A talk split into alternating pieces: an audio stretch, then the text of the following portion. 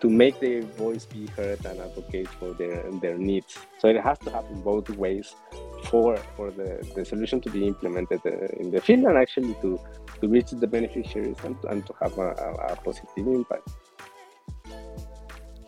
Hi and welcome everyone to a new episode of the podcast Gender and Climate. This is Annika. In this podcast, I interview experts about the nexus of gender and climate change, and we discuss how people all around the world are affected. As we can only combat the climate catastrophe while achieving gender equality, my goal is to generate attention for the deeply interconnected topics of gender equality and climate justice. We need all hands on deck in order to overcome the crisis of our time, because only together we can change our world for. Well, and yeah, welcome everyone today for the very first episode of our Water Month we'll be focusing on the water, gender, and climate nexus now for one month. And today, we'll be starting with our first guest, who is Hector Alexander Serrano from Mexico. Hector is a senior water resource management specialist at the World Bank and co leading the World Bank's Latin American initiatives on water security and waste to resource. He is leader and collaborator numerous water initiatives in Latin America, from institutional modernization processes in Chile to climate resilience project in Mexico. He has over 10 years experience in institutions, infrastructure and water and holds a Master of Science in Water Science, Policy and Management from the University of Oxford. We will speak about the Water Matters report the World Bank published and why it is important to especially focus on Latin America. Hi, Hector. I am so happy to have you here today. Well, thanks a lot for, for the invitation. I think it's great to disseminate our work and glad to be here talking about this this report. Thanks for the invite. Thanks for, for being here. It's uh, fantastic to have you. Um, Hector, to start with, um, I would actually like to ask you where are you right now and where did you actually grow up to to give us a little little bit of a background of who you are and yeah, share a little bit of your personal story.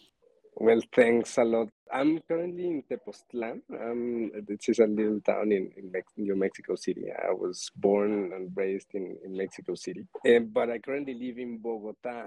Um, as you know, the World Bank has placements all over the world, and I'm currently uh, on, on my first uh, post outside of her headquarters. So um, Bogota, I've been living there for, for three years and hopefully going for one or two more years. Originally, uh, my family is actually from the north of Mexico, from, from Zacatecas. It's um, a mid-sized to maybe small-sized city, uh, very rural with a lot of agriculture and a lot of, of water issues. So I, I think, um, thinking back to my childhood, I think that's where my my need to to work or understand a little bit of, of why water uh, was important and how you could develop solutions to to overcome the water crisis. It started there. We didn't have we had to to shower once uh, every week and then we always were struggling uh, to get waters to to feed the, the cattle and, and the animals and everything was like uh, turn i mean the whole economy of, of Zacatecas is around water and when water arrives and when can you harvest and when can you uh, give water to the animals, when can you shower. So it's it's a, a pretty much a big deal.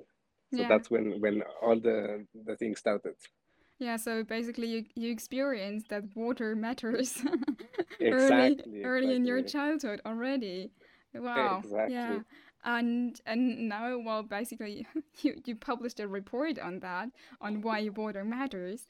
Um how come? And what is what is the report actually all about? Well because i i suppose it's not about your childhood experiences.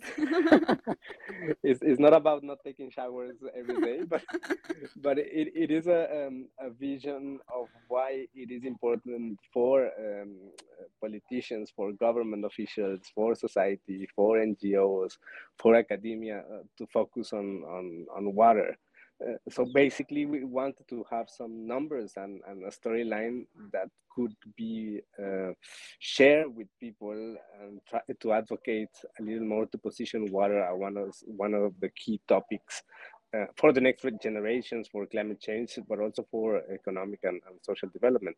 So what we try to do is to to have some numbers and to have a more holistic take on, on water issues.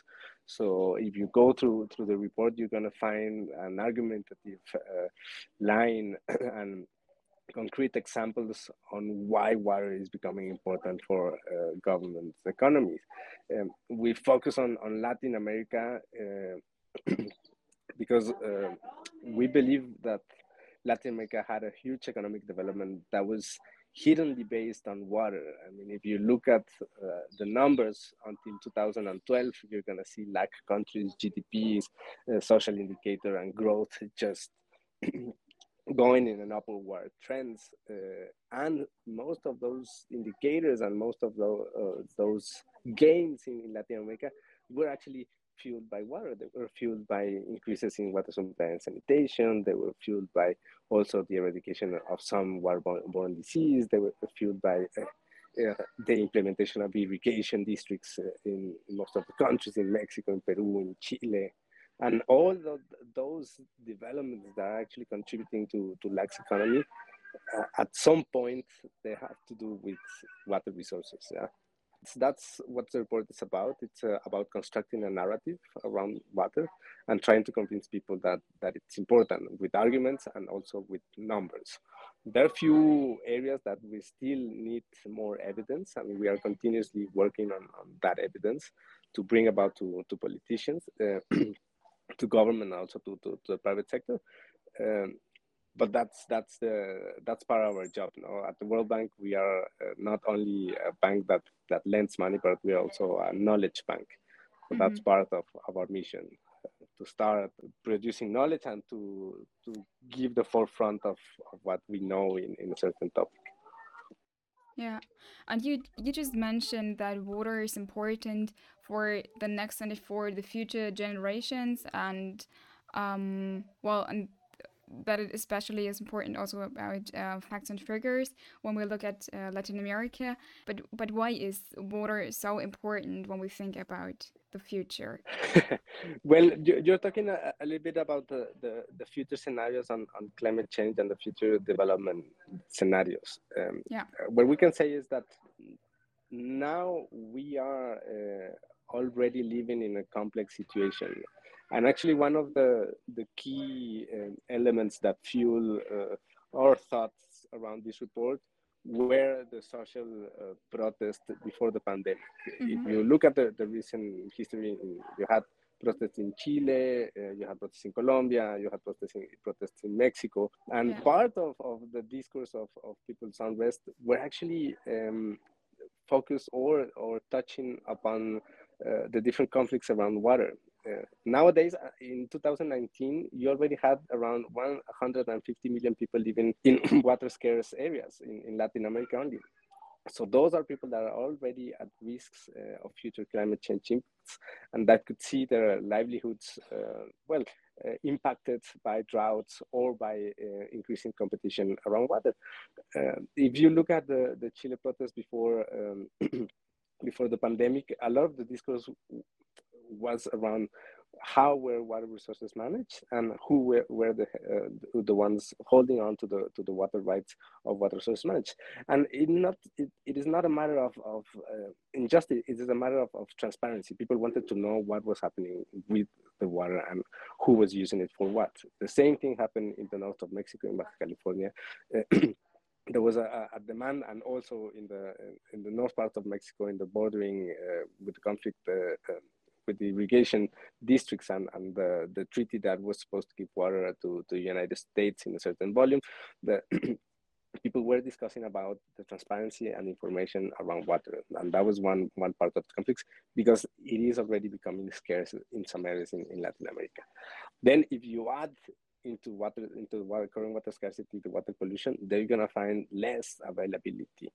Um, there is already approximately to 40 to 60 percent of drinking water that are coming from aquifers that are facing uh, growing threats uh, for pollution and overexploitation.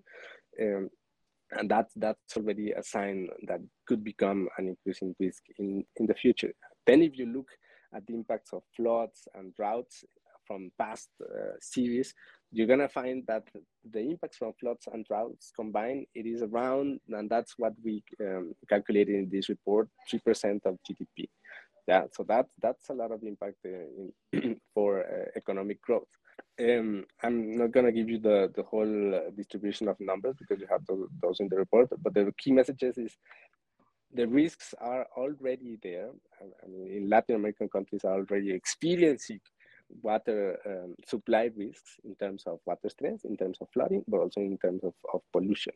And this is due to economic growth, to the need to, to feed more people, to the need of, of growing uh, agriculture and, and, irrigation.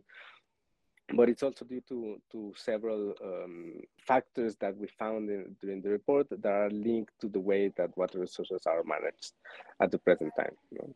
And if we add then climate change, well, the whole picture gets even worse. Exactly. So what, what climate change is doing in Latin America is actually it's exacerbating the peaks, and uh, so the flood peaks and then the drought peaks. Yeah. If you yeah. look at, at, at, Chile, the trend is gonna you're gonna find that they're experiencing already uh, a drought over more than, than five years. I, I, don't don't remember how many years have they been in, in, in a drought scenario. And if you factor in future climate change, the situation is gonna be uh, even more uh, extreme.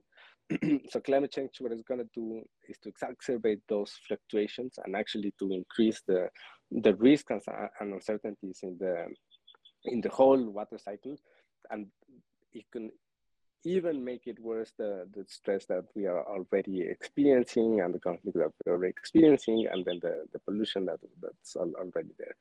Also, one, one of the key issues uh, or stress factors around uh, water in LAC is the decreasing of, of water storage. Mm-hmm. There is also a, a, huge array of infrastructure assets uh, was uh, constructed uh, around in different countries and in different timelines, but all, all happened around the 60s and, and 70s, all the, the large dams and big infrastructure.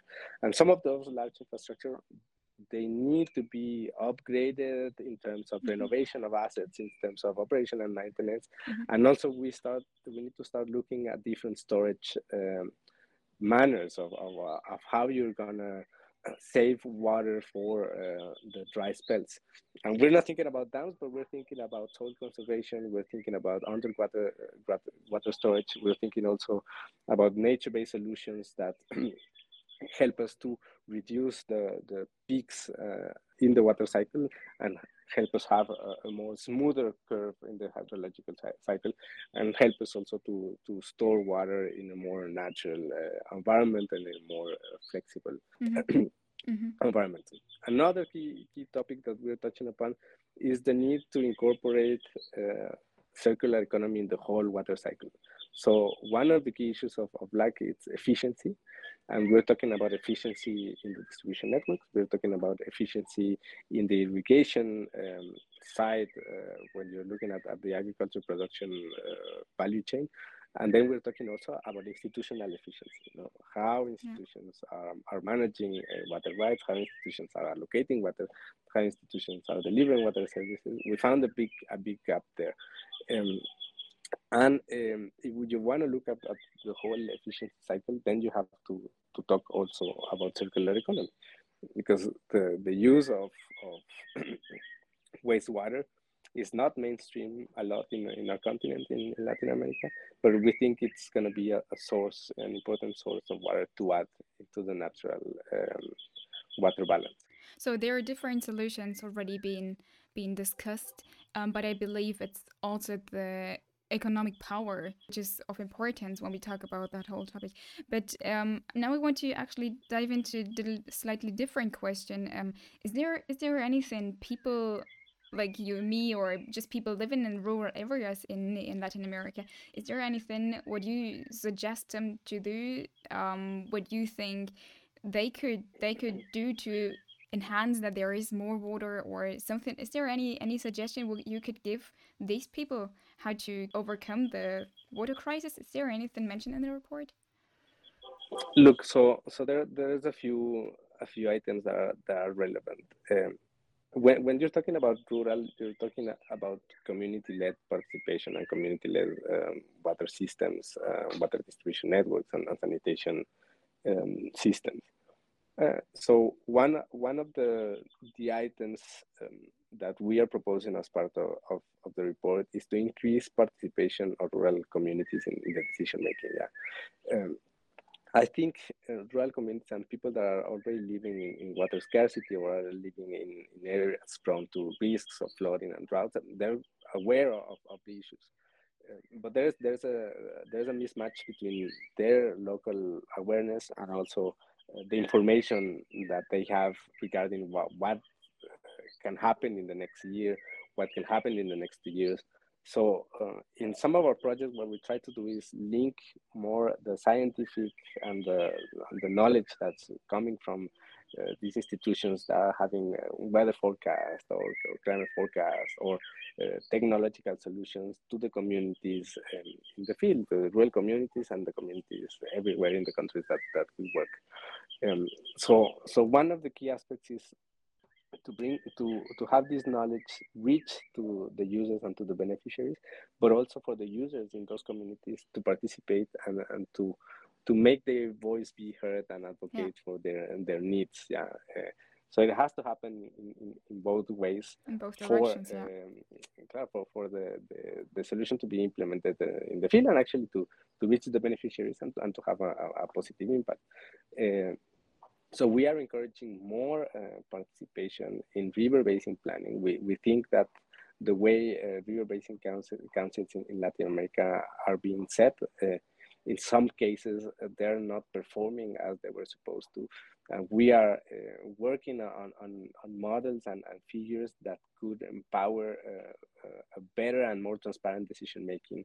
For example, as I mentioned, in river basin councils, in communities that are managing their own water systems, and they are managing their own sanitation systems and they are managing their own irrigation systems. We are thinking about exploring new ways of, of public participation. We think that nowadays technology can offer us a, a very powerful uh, manner of, bringing uh, information and making uh, communities participation more agile.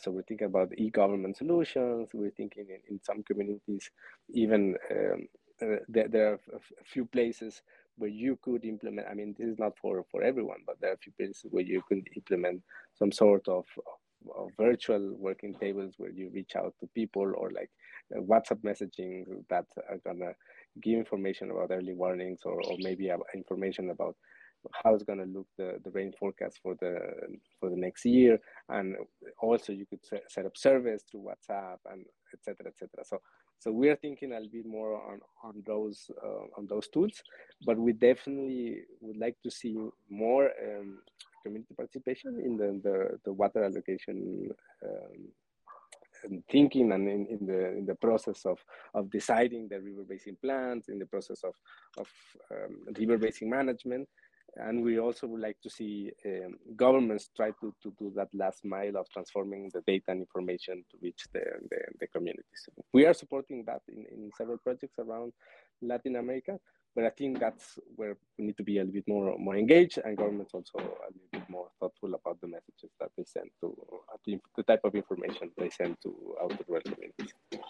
Yeah, actually in every episode I've done so far, the community engagement and community participation that was something which was what was mentioned in every single episode so far. And um, so so I, I thank you a lot for making that point a little, again so much clear that it's also very important to look at it both ways. Like the community needs to engage, but also public sector, the governments, the institutions need to to provide them the tools how they really can engage, because mm-hmm. it won't work for them to engage in a very academic, scientific way, but rather in a in a in a way they really can can collaborate. No, and, and as I mentioned, they, the people understand the issues. They're experiencing and they're, and they're the every single day. Claro, claro, and they, they, they, they have their traditional manners of, of storing water. They have also their, their uh, particular solutions. Uh, but then we have we need to translate because sometimes information is not accurate. I mean, mm-hmm. if you have farmers that are only waiting for the rain and they never know when uh, you're going to have the first rain or when mm-hmm. they can uh, put in the first seed, then it, it, it, doesn't matter if they, they have uh, good seeds or, or they have uh, good manners of preparing the land. yeah, they're both complementary. If the rain doesn't come, well. Yes, exactly. Yeah.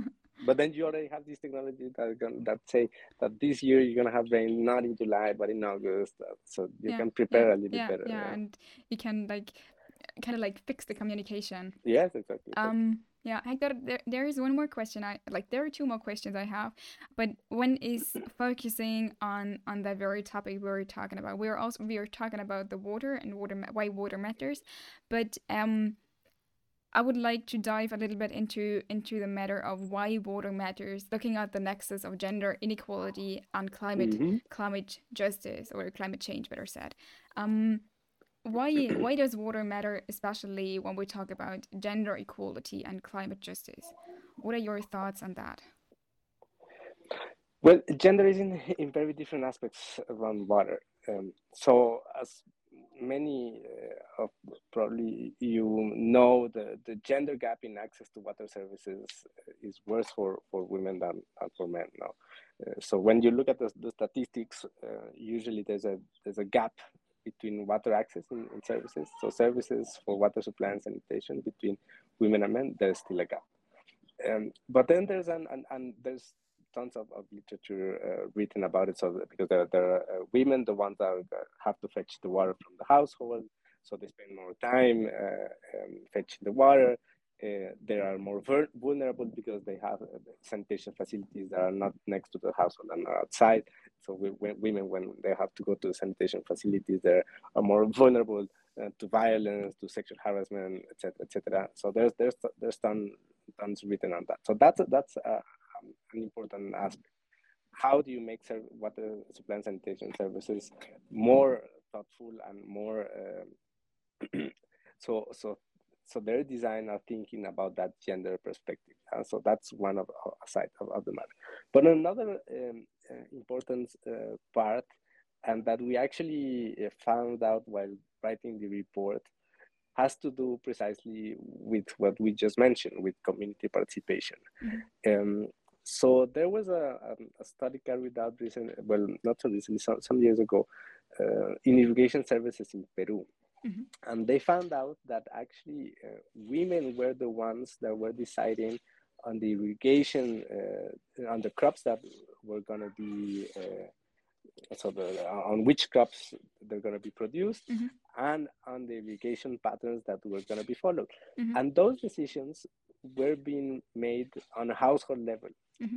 So, so women knew um, what they wanted, and they were actually the, the brains of the irrigation systems, but they wouldn't dare to communicate that, that outside the households. So within the households, they had that voice and they had that, that empowerment. Mm-hmm. But then outside, when it when it came to to communicate that to the, the, the, people that were managing the irrigation districts and to the people that were um, in the asambleas in uh, rurales to, to decide on the, on the distribution and on, on the irrigation, their voice could not be be heard mm-hmm. and they didn't have that this um, representation so one of the the factors that we found in terms of, of gender gap was actually how do you how do you bring these women that are already making the decisions in the household yeah. to the public sphere and to make the decisions publicly and mm-hmm. you empower them and mm-hmm. you, mm-hmm. you make them feel secure and you make them feel uh, uh, well that uh, they already know then they can be the managers in a more and the uh, and the leaders and the, the exactly, like exactly. empower them really exactly empower the voices yeah yeah and that that's one aspect um, the other aspect is about the career of women around water. And that has to do with water utilities, even public and, and, and private. It doesn't it doesn't matter. Um, so because I have my children having breakfast. um, so that's another um, interesting topic that we, we found during our, our report um, is that basically there's a huge gap in the the employment of women in the water sector, in water utilities, in management posi positions for, for water. And actually, for example, in Colombia, you have only 18% of the workforce in the water sector is, is female. Like it's not that bad overall, So if you look at the global average and then you look at LAC's average, it's still uh, a little bit higher. So for example, um, the global average for women engineers is 21% and in LAC is 35%. And then the share of female engineers globally is 20 uh, and in LAC it's 28%. So the numbers are not that bad, but still there's a gap, and still there's uh, a lot of room for women in the water sector in Latin America mm-hmm. to uh, reach uh, better positions in the management uh, management positions and leadership positions mm-hmm. in water utilities, in basin councils, in agencies that are managing water.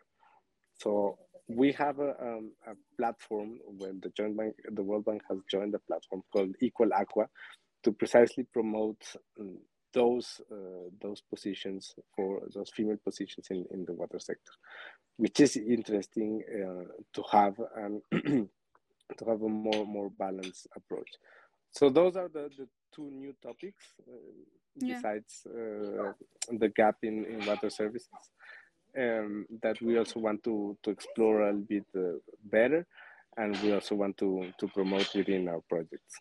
And I especially like the one about where you talk about the management positions because we know that uh, that teams who are diverse diverse in a, in a manner of um, like genders or ethnical backgrounds and stuff they act more sustainable and more climate friendly um Hector, there is my last question is always the question what recommendations would you give to break the nexus of gender and climate? Um, for example, to, to establish water security everywhere. Are there any more suggestions we would give? Because you already gave so many. So if you have some more, I will highly appreciate that. no, well, I think this has to be embedded since the design of the projects, you know. Mm-hmm. Uh, so when you're designing a water plant sanitation system, you need to think already how you're going to incorporate gender aspects. Yeah. When you're designing an irrigation system, then you have to know who's going to manage the system and how decisions are going to be made, and there you have to incorporate that that gender perspective. And then also um, in the management of, of river basins, what we're seeing is, is that particular drive to incorporate more people and to incorporate more, more stakeholders. And then you have to think about who are the ones that are really calling on the, the community decisions and the leader, lead natural leaders in their community to bring them on board and to have them speak at those river basin councils.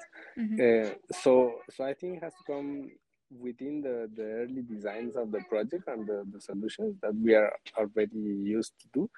But then it has to come also um, with specific rules and regulations to promote that, that participation. So when you're also um, doing the, the, the legal framework, then I think it's important also to bear in mind those those questions and to make them explicit. Yeah, because it's not only like the goodwill and then one pilot project that is going to change uh, the way this perspective is included into the management of water. Then, then you have to work also within uh, the government uh, systems and then the regulatory system to make that uh, more mainstream across the floor for all the projects and all the different uh, initiatives that the government's going to have.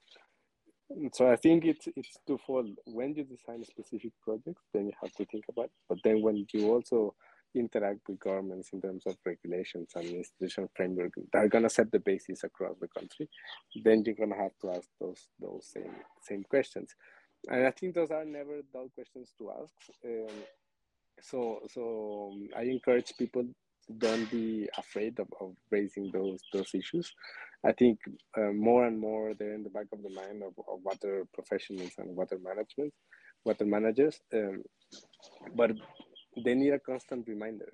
Uh, mm-hmm. We always need a constant reminder not not to forget that perspective and not to to let that uh, those solutions uh, go. Uh, and that, so that's it. It's also a, a cultural change that. yeah, and it's a cultural change, and it need, needs time. It needs time, but I think progress progress is, is, is good and I, I think it's also interesting to have more and more people um, well analyzing these issues and also giving more facts and data. And, and like this is, I think, is the only way to to actually convince people and to have a solid discourse. Yeah. Thank you so, so much, Hector. I really, really enjoyed that very, very interesting and inspirational and like a talk of so many aspects and angles. Thank you so, so much. Thank you. Thank you, everybody, for listening. Please make sure to hit the bell to not miss any episode because only together we can change our world for the better.